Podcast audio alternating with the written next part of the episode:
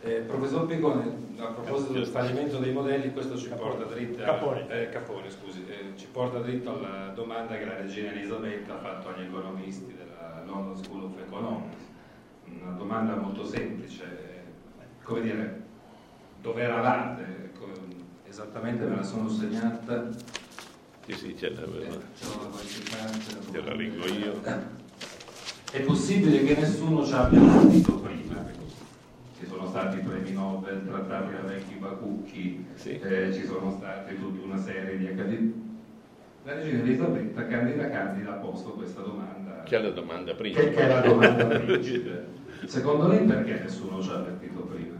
Ma perché credo si ricollega un po' al tema che diceva prima eh, Magnaschi sulla, sulla modellistica. Quando noi eh, esaltiamo la- e nel libro che ho apprezzato molto, questo aspetto viene richiamato eh, compiutamente. Tra l'altro nell'introduzione di Mingardi lui vede tre filoni diciamo, fondamentali, cioè il fallimento dei modelli proprio, la politica monetaria di cui ha parlato e l'azzardo morale su cui io credo che ci sarebbe molto da discutere.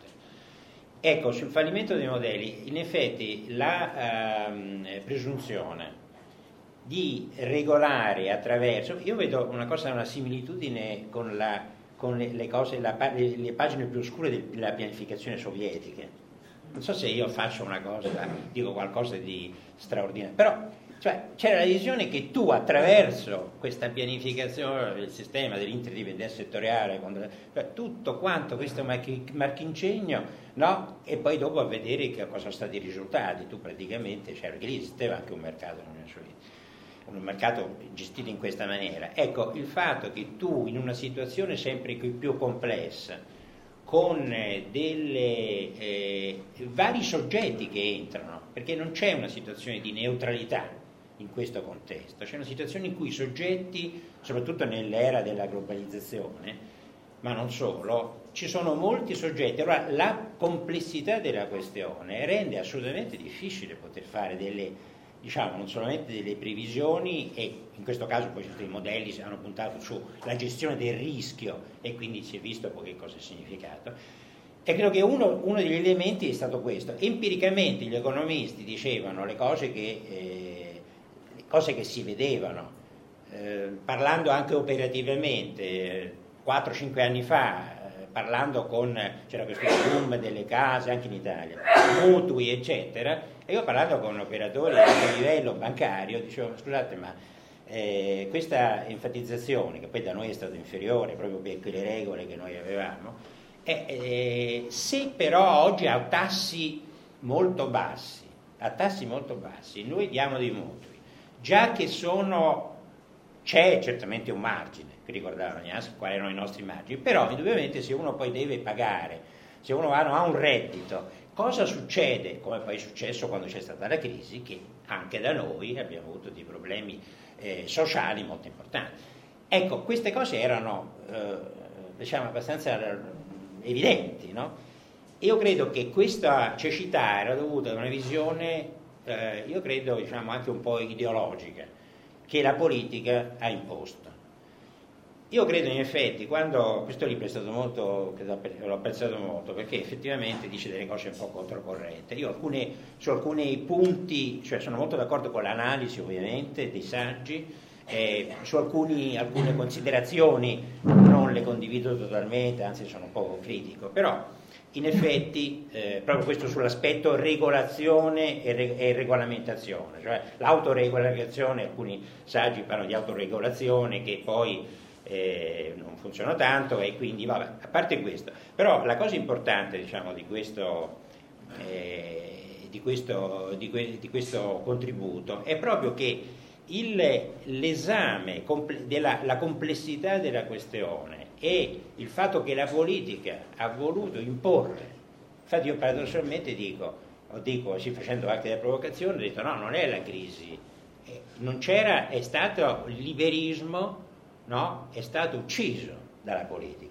Perché quando tu a un certo punto il, mer- il, mercato è stato ucciso, cioè negli Stati Uniti, grande paese capitalista, eccetera, si impone a fare cose che in un mercato libero non si farebbero, non si farebbero, lo ricordava Magnaschi, cose incredibili.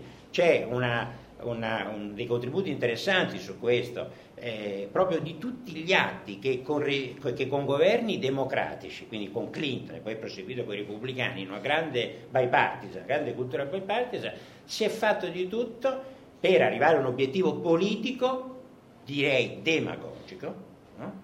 facendo poi praticamente tabula rasa delle regole del mercato, cioè di, una, di un funzionamento del mercato libero. Cioè quando tu dici a una banca, tu lo devi dare, tu non dai, ma penso che nelle, nelle regole del finanziamento delle grandi società parastatali, eh, anche parastatali, eh, si, si, ammettevano tra eh, le possibilità degli, diciamo, del reddito della, del, del, cittadino anche non solo lo, eh, il salario, eh, se c'è un secondo lavoro, se c'è una pensione, ma anche diciamo, se è una situazione di eh, eh, lavoro eh, precario, cioè non garantito e, e, e quindi, ci, e, e quindi diciamo, loro hanno fatto di tutto per arrivare a dei livelli, anzi ci sono stati degli atti in cui si dava, dove non si raggiungeva la percentuale del 100%, interveniva lo Stato che diceva io ti, ti copro le, le cose. Allora, diciamo, questo è stata una violazione, la politica che ha fatto questo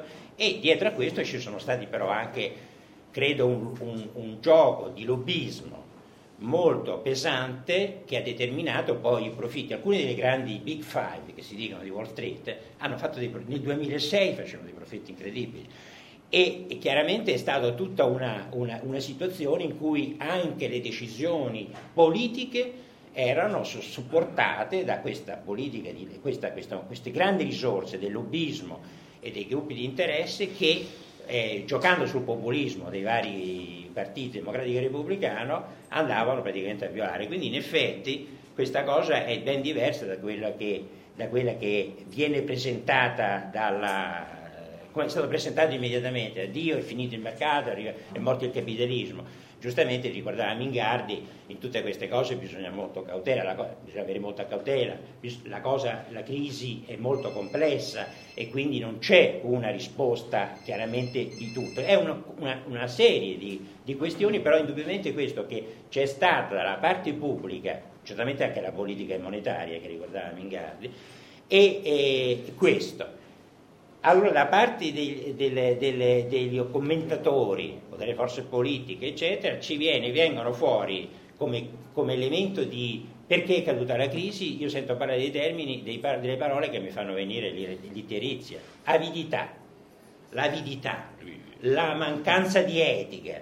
Cioè noi ci pensa, cioè la, vabbè, a parte l'ideologia liberista, la globalizzazione, che poi sono tutte cose diverse perché io mi definisco liberista perché sono per libero scambio, sono per contro il protezionismo, che credo che sia il grande nemico da battere. E quindi cosa significa questo? Cioè si fa un tutt'uno e si ha una visione, da una parte c'è questi che definiscono che il mercato dovrebbe essere una specie di associazione delle dame di San Vincenzo, cosa che non lo è, e, né, e l'altro che è la Spectre che decide tutto e che, che fa tutto. Ecco, sono posizioni che purtroppo invece sono due, queste due versioni sono venute fuori in questa fase della critica perché non si fa, giustamente come fa il libro, un tentativo di approfondimento reale delle questioni. Ovviamente il libro parla molto del caso americano e del, e del subprime e di questo che è stata ovviamente la spinta che ha determinato la voce che ha fatto traboccare il vaso. Io poi aggiungerei certamente altre cause che sono anche del, del, dell'economia reale che non è che è sullo sfondo, ma che credo, credo, che esista anche elementi di crisi dell'economia reale e che certamente sta sullo sfondo di questa, eh, di questa, nostra, di questa, grande, di questa grande crisi.